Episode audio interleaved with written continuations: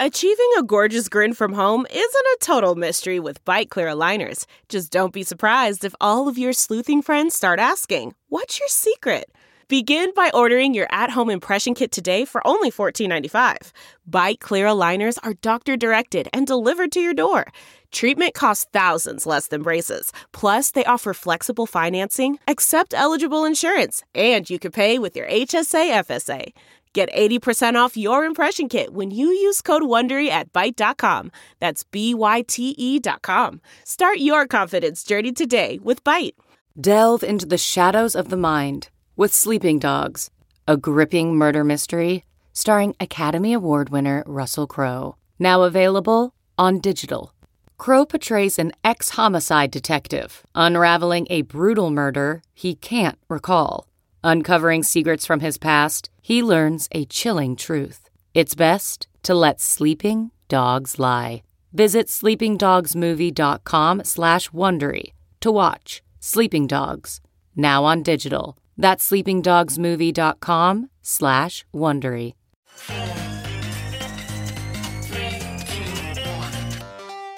Welcome back to The Breakdown with me, NLW.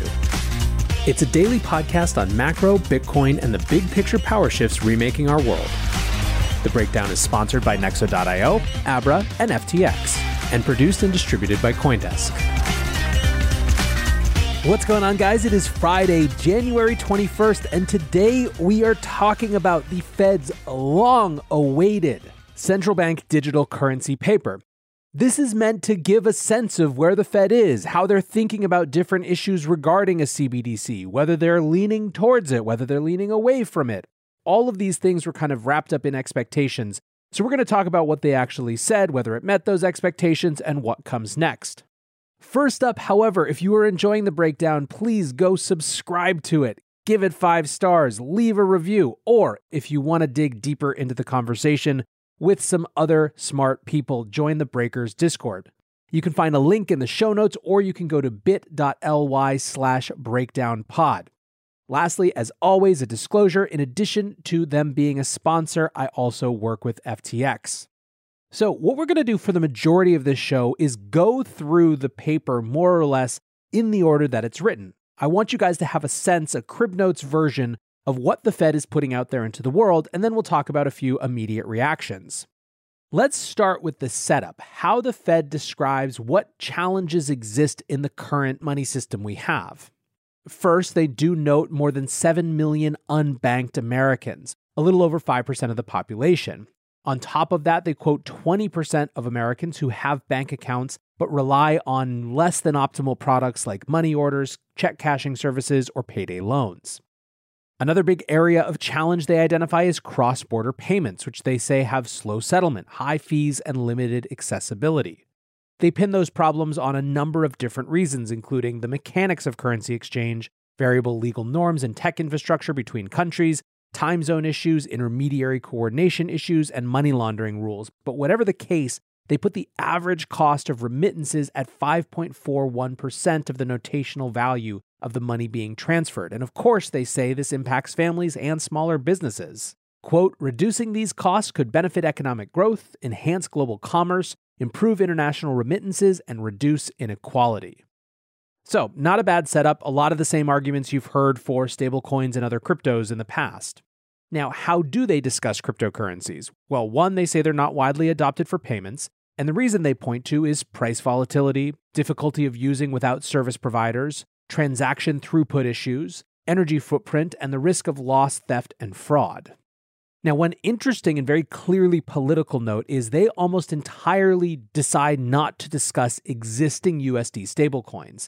They basically just reiterate a set of facts from the president's working group report and more or less point to that as the canonical position of this administration on stablecoins. So in case you aren't as familiar with that report, they say effectively that, quote, well-designed and appropriately regulated stablecoins could support, quote, faster, more efficient, more inclusive payment options. But there are a range of concerns, which include destabilizing runs, disruption in payment systems, and concentration of economic power, not to mention gaps in the authority of regulators to reduce those risks. As I've said many, many times on this show, I think one of the questions that will come up over the course of this discussion about CBDCs is whether the US should find a way to just absorb the existing USD stablecoin infrastructure as the start or entirety of a digital dollar approach. And if that's the case, this discussion of stablecoins is going to be particularly relevant. But that's all they talk about in the report, so we'll move on. Now let's get into how they discuss a potential central bank digital currency in the US. In many ways here, they are in fact positioning it relative to other types of stablecoins.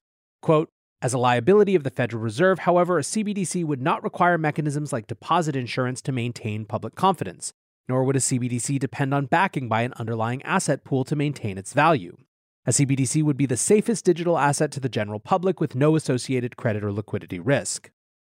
Now, one thing you should note for the entirety of this paper is this idea that a US-issued digital dollar would have no associated credit or liquidity risk is just a fundamental assumption of how the Fed is thinking about it. That's not surprising at all, even though many Bitcoiners don't have as much confidence as the Fed does in the long-term destiny of the US dollar. This is a really important part of how they're seeing things and the value of a central bank digital currency.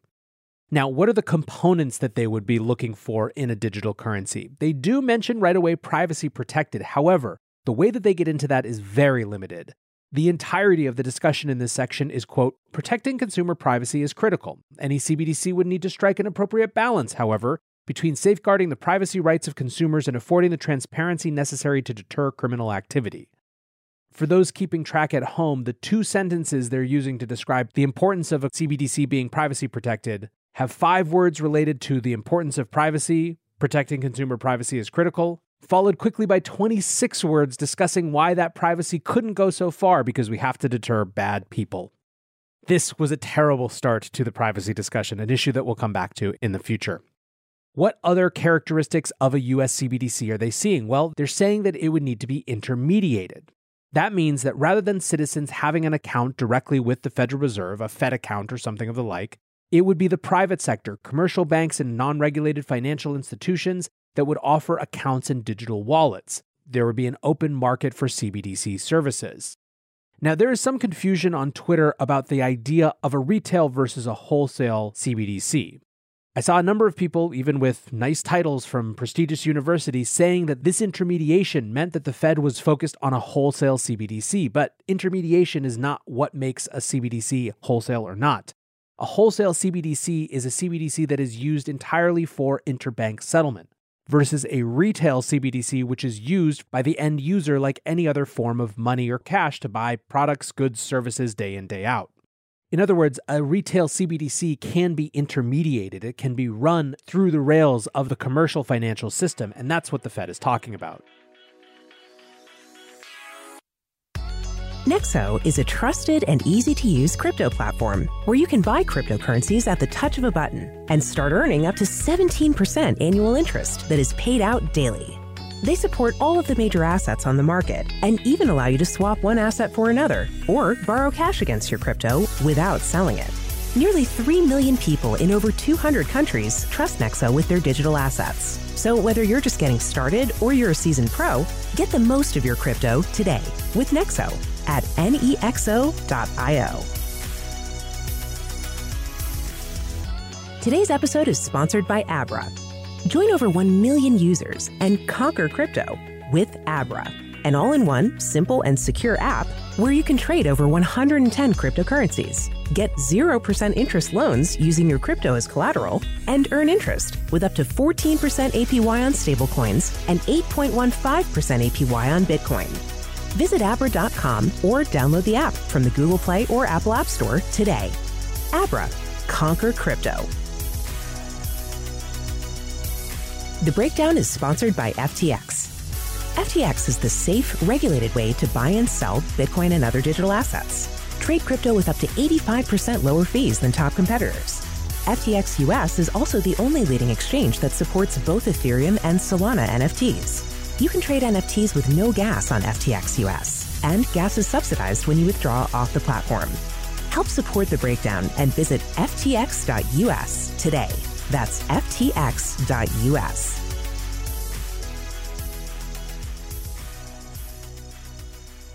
The last characteristic they talk about is identity verified. CBDC intermediaries would need to verify the identity of a person accessing it. Again, not a surprise, but this is where a lot of the consternation comes from privacy advocates who look at what we're potentially losing in cash, the last anonymous form of money. In terms of uses of a CBDC, they discussed that transactions would need to be final and real-time, quote, allowing users to make payments to one another using a risk-free asset, and also very, very slightly for about one sentence discusses programmability. Quote, additionally, a CBDC could potentially be programmed to, for example, deliver payments at certain times. Now, let's get into the benefits versus risks. And on the benefits side, the report says that a CBDC could potentially serve as a new foundation for the payment system and a bridge between different payment services, both legacy and new. It could also maintain the centrality of safe and trusted central bank money in a rapidly digitizing economy. One of the hallmarks of this paper is that it says a lot of the quiet parts loud. And while it doesn't get deep into stablecoins, as you can tell from that last line that I just quoted, they do care about keeping the US dollar at the center of a new digital economy.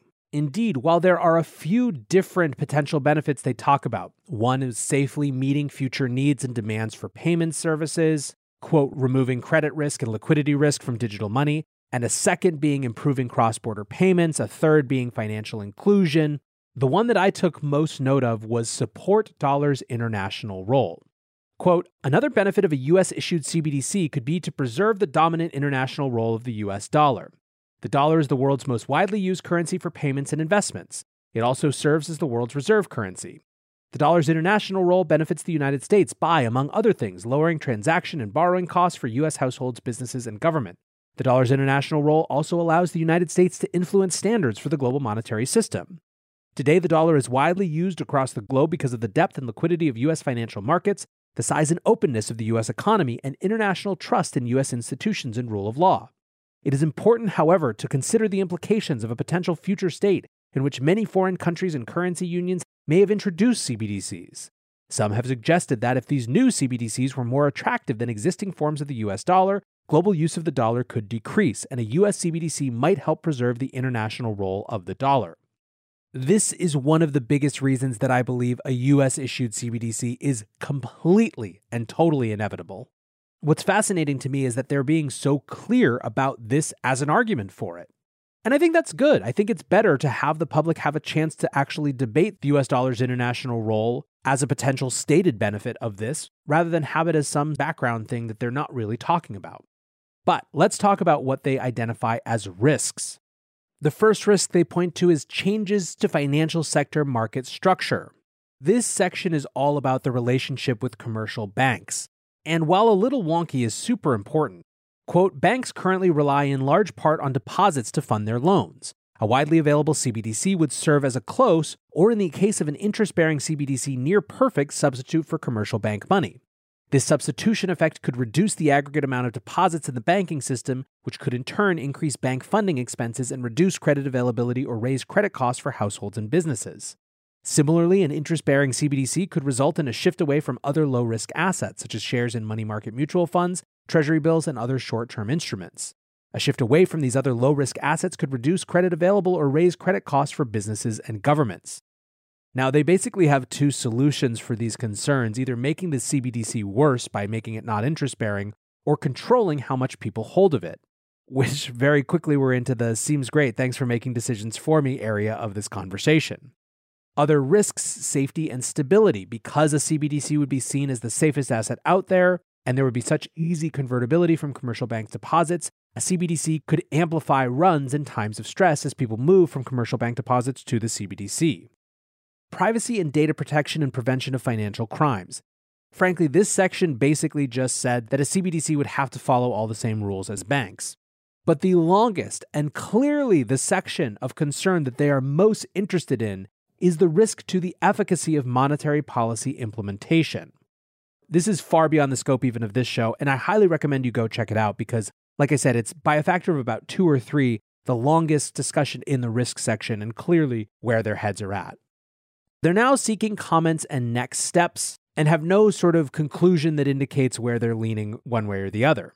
They say the Federal Reserve will only take further steps towards developing a CBDC if research points to benefits for households, businesses, and the economy overall that exceed the downside risks and indicates that CBDC is superior to alternative methods. Furthermore, the Federal Reserve would only pursue a CBDC in the context of broad public and cross-governmental support. So, what do I think about all this? First, it is extremely non-committal. I don't think we really should have expected anything else. I think the more surprising thing is, with the way that this report is right now, I'm not sure why it took till now to get it. Like, give 4 interns a bunch of coffee and a few crypto podcasts and they could have written this in a weekend. Still, it's here now, and I'm glad that the conversation is finally happening out in the light of day. Second, it very clearly glosses over the privacy-preserving property of cash that many of us in the Bitcoin and crypto space care most about. As much as they say cash would not be taken away, it's clear that this would add more, not less, surveillance to the money system. Finally, I just want to double-click on the note that there is clearly a lot of thinking around monetary policy implications, which, of course, is the Fed, that's to be expected, but there's a lot more questions than theses or clarity here, and a part of the discussion that I anticipate being super salient for them going forward.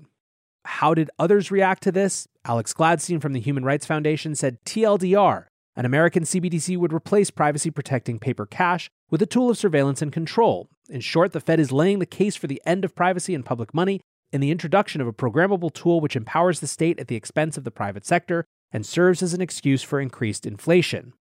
Now, the Fed, for their part, had tweeted, would a U.S. CBDC replace cash or paper currency? The Federal Reserve is committed to ensuring continued safety, availability of cash, considering CBDC as a means to expand safe payment options, not to reduce or replace them. This is the same tone that Christine Lagarde over in the EU has been trying to strike, that any CBDC is not a replacement for, it's just an augmenter of cash. How true that is in practice, I think, is where the skepticism comes from. Senator Cynthia Lummis says, I'm encouraged that the Fed recognizes what I've said all along, that protecting consumer privacy is critical in a CBDC. I'm genuinely undecided whether there is a legitimate need for a CBDC when we have stablecoins, and I look forward to working with Chair Powell and Governor Brainerd to figure this out. Senator Pat Toomey writes, cryptocurrencies, digital assets, and their underlying technologies offer tremendous potential benefits. As such, I'm glad the Federal Reserve has constructively contributed to the necessary ongoing public discussion regarding the issuance of a CBDC. While mentioning the importance of CBDC privacy, I'm concerned the Fed doesn't clearly explain how it would protect consumer data. There's also a question in my mind whether the report implies that a CBDC would not allow for direct peer-to-peer transactions. This is fundamental. Today's report is an important step by the Fed in acknowledging the permanence of crypto and their underlying technologies. I look forward to working with the Federal Reserve and my colleagues in Congress to consider the authorization of a properly designed CBDC. Echoing that are lots of people.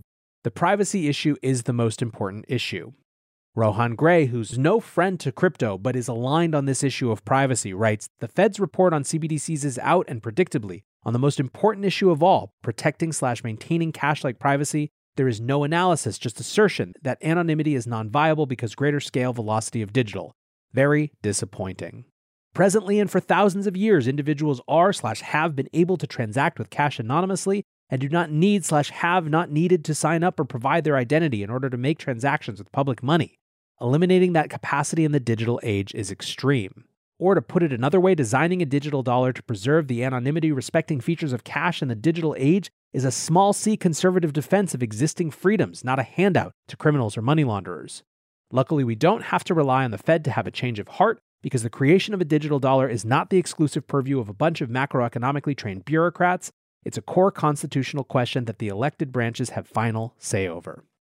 Perfect way to end. If you are interested in these issues, the best thing you can do is go leave a comment on this paper. I have heard over and over again from friends in Washington that they do pay attention. They pay attention not only to the specific comments, but also to the volume of comments. So get in there, make a comment, make it happen. I want to say thanks again to my sponsors, Nexo.io, Abra, and FTX. And thanks to you guys for listening. Until tomorrow, be safe and take care of each other. Peace. With Chime's secure credit card, you can start improving your credit scores with everyday purchases and regular on-time payments. Get started at chime.com/build. The Chime Credit Builder Visa Credit Card is issued by Bancorp Bank N.A. or Stride Bank N.A. Members FDIC. Results may vary. See chime.com for details. Terms and conditions apply. Go to chime.com/disclosures for details.